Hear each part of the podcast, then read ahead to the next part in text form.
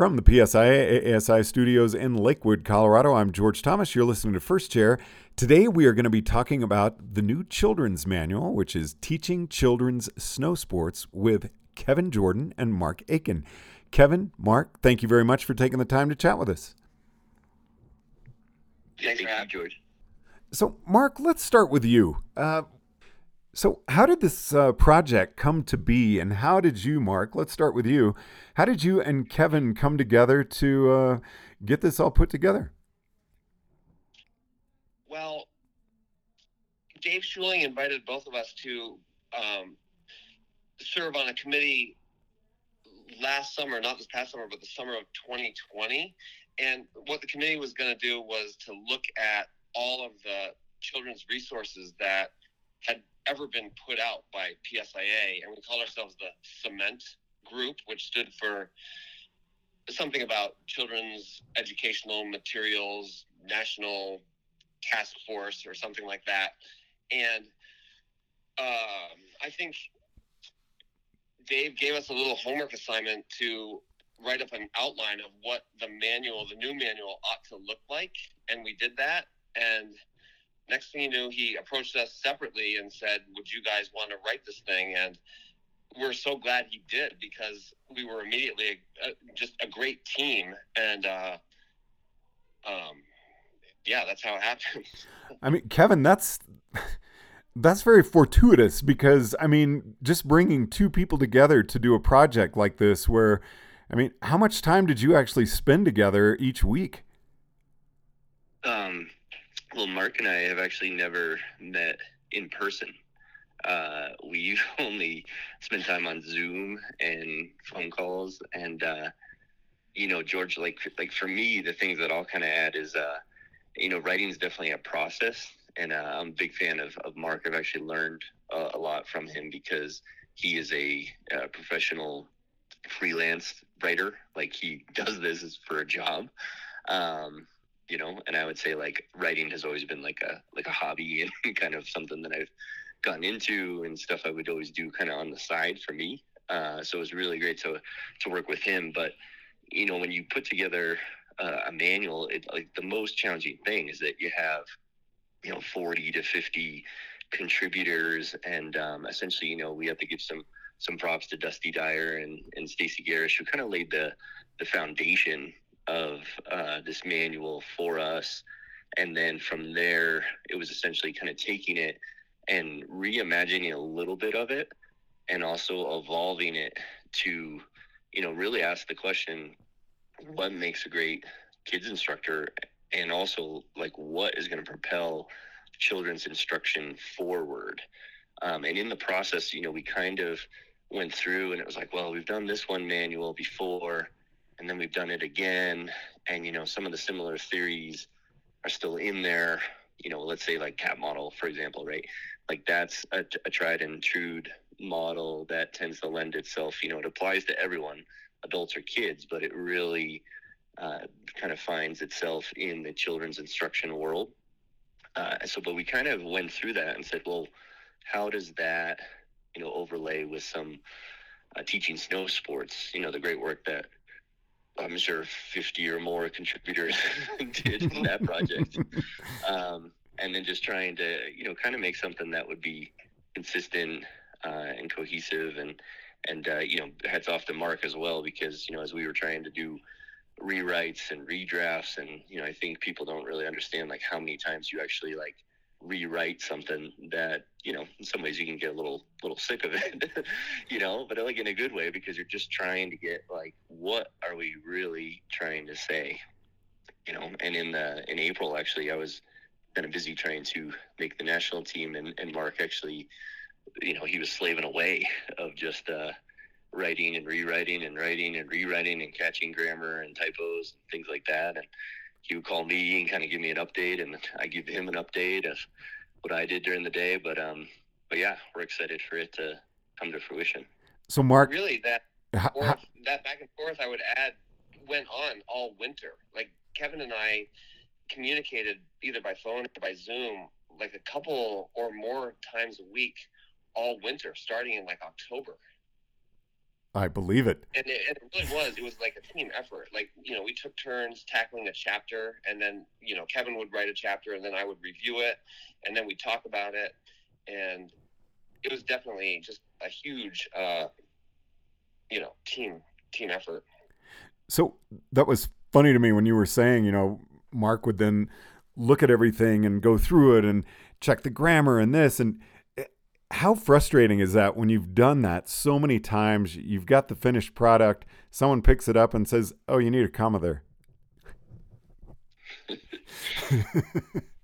Yeah i think it's um for me personally it's it's uh it's it's helpful right? Because like you want to put something that's out there and you want to put the best product forward and really together like the group of minds is way smarter than any one person. That's why it's like you know, it's a, like Mark says, like it's a team effort, but it's also like there's a ton of quote unquote authors. Uh, the trick is just trying to get it to sound like it came from one person and that it came in one voice. Um, and I think something a true testament to Mark, he, he can write very conversation based, you know, so it sounds more um, that like you're having a conversation versus like reading, you know, text that can sometimes tend to be a little dry. Now, we're not necessarily expecting people to read this cover to cover, um, but if you do that, great, more power to you. But uh, you know, I think it's just something that I wanted to add some more, you know, kind of like article-based uh, writing or, or you know, kind of fluidity, so that the reader had something to, you know, kind of keep, I don't know, like keep them awake, for lack of a better term, but not saying that you know all manuals are boring, but you know, I mean, a lot of people are reading them towards uh, a goal, but some are reading it because they really have a genuine interest, uh, and some are reading it just to learn some more. And it's you know that's the challenge: is how do you write all this great information and really disseminate it down to what are the key points, and really challenge some beliefs that might have been there for a long time too. So, to tease the manual, this question to both of you, and I don't want you to go into too much detail, but what makes a great kids instructor? Mark? Well, we asked that question to like 30 um, industry leaders and just like people that are our idols as well. And, you know, it's so many things. And I think that, uh, you know, what I took away from it is you know, it's someone that can reach kids on their level, um, can, you know, look at kids really quickly and assess what they need and also the best way to get them there.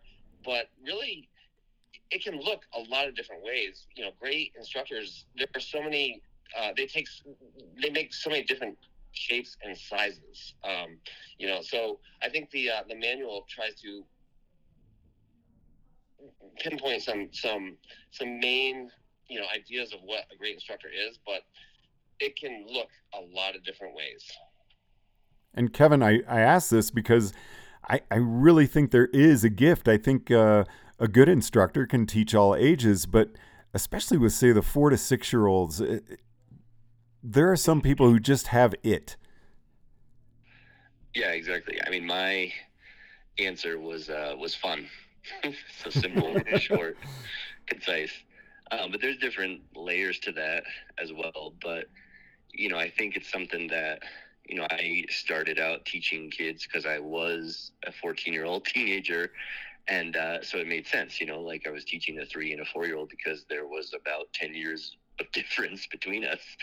Um, and I just had a lot of fun with them. You know, the more that I had, the more kids like entertain themselves and the less of a goofball that I needed to be. But if I had less kids and if it was more of a one on one situation, like a private lesson or just a smaller group, I had to increase kind of my, you know, character and my, you know, like I'm going to ham it up a little bit here and get the kids, you know, laughing and having fun. So um, that was just one aspect of, like Mark said, you know, there was like 30 and they all range the gamut from you know really understanding and kind of being there for the kids um, and also you know knowing when to take themselves seriously you know when it comes to talking with the parents um, but you know if the instructor themselves are is having a good time then there's a good chance that you know the kids are as well.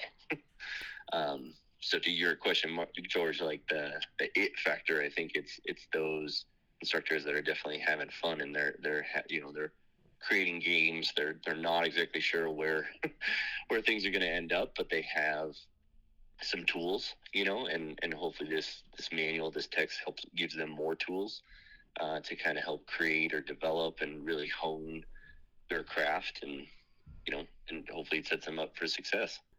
Now, Mark, as the father of two children, Kevin, you also have two kids. Uh, do you feel that that gives you a leg up in teaching kids? Mark? Kevin, do you go first? No, Mark, you go for it. Go for it. Yeah. Um, it gives me some experience, but I don't think that you need to um, to be a dad or a mom in order to be a great kids instructor. In fact, I, I think that if you don't have kids, then maybe you um, are better able to like be a buddy as well as a mentor. Whereas, you know, I worry about myself, you know, maybe I'm being too much of a dad when I'm teaching these kids. Um, you know, I don't think that uh, parenthood is a prerequisite. Kevin? You know, I think it's definitely changed uh, expectations, I would say. Um, you know, pre kids, I, I was still hamming it up, trying to have a good time, you know, with all the kids and everything. And you know, based on the models and the ages, you know, I could tell like this would happen then and this would happen, you know, there and some of the theories and stuff. And then I then I had kids and uh or no, the double edged sword for, for me was there's a little bit of like expectations or a little bit of like pressure that I put on myself where um, you know, I'm an examiner, I'm the ed staff member and man, my kids have got to be good. And uh, my wife, who is definitely smarter than me, but don't uh, don't let me know. You know, don't don't let her know that. um, she'll she was just like, you know, you just gotta make it fun. Like you just gotta make it fun with them and and make sure like they're having a good time. So if they wanted to, you know, stop, have hot chocolate or mac and cheese, then that's what we did um, because it was more about like kind of sharing the love. So I, I feel like my expectations changed a little bit. Like I have a little more more empathy for other parents out there um, versus before. Um, but I'd say that's the only thing that's kind of uh, changed a little bit of just just understanding that you know every kid is going to be different. They're going to learn at their own pace, and sometimes the hardest thing is to, to identify when you need to get out of their the way of their their learning. You know, if they're struggling with something like it, it's hard not to want to jump in as the dad. You know, but uh, but a lot of times you, you have to, and, and it's something that I actually need to probably practice more than I preach to, Kevin, to let them struggle, you know. Kevin, what you say about just understanding the other side um, as a parent, what I what I know now, now that I have kids, I just would not have known prior. It, it's so yeah. true. Exactly. Now, Mark, question for you. One thing Kevin was talking about a little earlier was that it was important for you guys to make this book readable. And I love what you have said about it. It's where academia meets mm. practicality. Can you explain that a little bit? Well, you know, one of our goals on the front end was we didn't want it to read like a manual. Like manuals don't have to be dry, they don't have to be boring. And we did not want our manual with our names on it to be dry and boring. And I think we succeeded in that. But the other thing that we wanted was we didn't want to just cover the theories. We wanted it to be practical. Like we wanted to be able to open any page in this manual and have there be something in there that we can use or you can use tomorrow, you know, in your next lesson. And so the manual certainly does cover the theory, but for every theory that's in there, um, there's examples of how you can apply that in your next lesson. And Kevin, you mentioned this a little bit earlier, and I would love for you to get into it more. This manual doesn't just talk about games you can play with kids, it really helps instructors get creative and create games instead of uh, just using some things that maybe you learned a long time ago. Really put something together that fits the kids that are in your class. How are you able to do that? Yeah, you know, I think like for me, being on a you know education staff, and a lot of times you travel around and you do clinics. You know, instructors are hungry for bag of tricks. Like, what's your go-to exercise? What's your which one do you use, and you know, kind of why do you use it? Um, and so I started experimenting a little bit with. Um, I was actually down in Telluride, and you know, I, I, someone like asked that exact question. They said, "Hey, what's your favorite bag of trick?" And I was like, "Like, what do you mean?" and I just asked more and more questions. And the more questions we came up with, we kind of built a student profile. Um, and this is actually in the manual a little bit of we tried to identify like a skill or a fundamental. So like we had uh, something to focus in on, you know. So I, I forget what it was, but maybe let's say it was like rotational control. So boom, there was something that we are going to focus on, and that's everybody knew what we were looking at. And then we also talked a little bit about the age and the student profile. If they're older, we can expect them to do this, this, and this. And then we also talked a little bit about like, well, what would be their their level? Like, which, you know, why would you use this exercise or game or activity based on the level? And then the key piece of it was like having some kind of theme or some kind of teaching for transfer, because that's really like the hook to get them in there. So, for example, uh, I can remember my first season in Snowmass. I had a bunch of beginners uh, I believe Texas was on vacation, so I was like, you know, where are you from? And one kid's like, Texas, and I'm like, where are you from?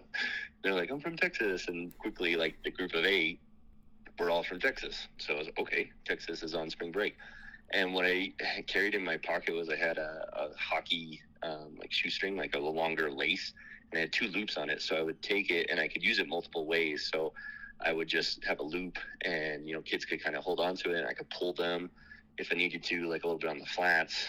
Um, they didn't have ski poles, so you know I could pull them around. I could I could you know have two loops and they could kind of hang on to it.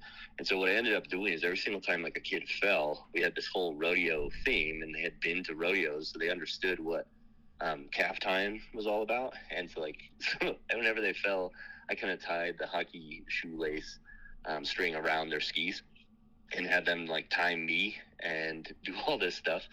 And what I learned a very important lesson here, George, was uh, probably didn't do the best job summarizing because the very next day, one of the dads came up to me and he's like, uh, "Yeah, so I just wanted to uh, uh, kind of learn some more about how you know." Uh, little little Clara said she had the best time ever, but uh, she kind of got tied up in the lesson. So could you explain that? And so I showed him, and then explained how we were doing it and the theme that we were using. And he's like, "Oh, okay, yeah, that makes a lot of sense." And I was like, note to self explain that better to the parents so they don't think i did something totally different um, yeah. but i think it's just things like that you know that just help um, you know kind of craft where it's like you, you don't need to uh, rely on the bag of trick. I mean i had never done that before. I just made it up and it was something that the kids had bought into and they were having the best time doing it. I was having fun doing it too and that's all you need. And mark you were going to say something? I think our approach was sort of like the adage where you could give a hungry person a fish or you could teach them to fish. And what we were doing was, you know, there are plenty of examples of games and activities in the manual, but more important to Kevin and I was how do you make up a game that fits the student in front of you, what that student needs, and what that student is interested in. So um, rather than just constantly trying to expand your bag of tricks. Like, how can I be a game maker?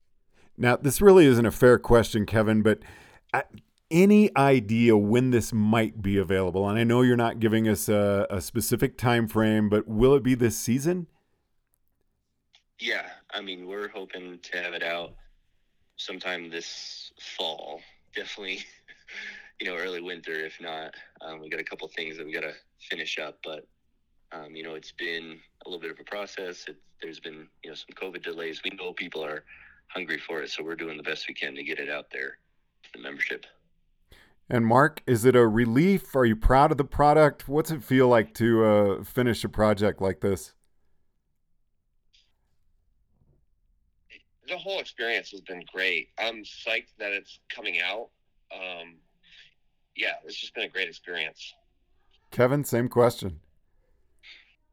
Yeah, you know, I think every you know kind of project is is somewhat different. Um, you know, I, I have worked with Tony Macri before on like the freestyle manual, and that was just a different different scope. It was different content. It was different material. Um, and then working with Mark, you know, was was an amazing experience. I I learned a ton, and I think that's something that um, in every project, like you know, it's just the side benefit of like if you're raising your hand to do you know a big project and uh, and you learn some more out of it. That's only bonus. but I think it's something that uh, hopefully you know we really strive to like have everyone be able to use it, whether you're like an adult instructor that you know just happens to teach maybe a, a locals program on the weekend, uh, someone who's studying for their children's specialist, the CS1, CS2 track like that. It will probably provide some value for. Um, if you are a kids instructor, obviously be a great tool and a resource. So that's always the challenge is like you have so many different audiences that you're trying to hit. Uh, but I think we did a pretty good job of trying to really just put the bare bones. This is what you need to know for some kids instruction. And here you go. Take it to the hill. Well, Kevin Jordan, Mark Aiken, thank you very much for all of your work on this project, and thank you for taking the time to chat with us on First Chair. Thank you, George. Thanks, George. From the PSIA ASI studios in Lakewood, Colorado, I'm George Thomas.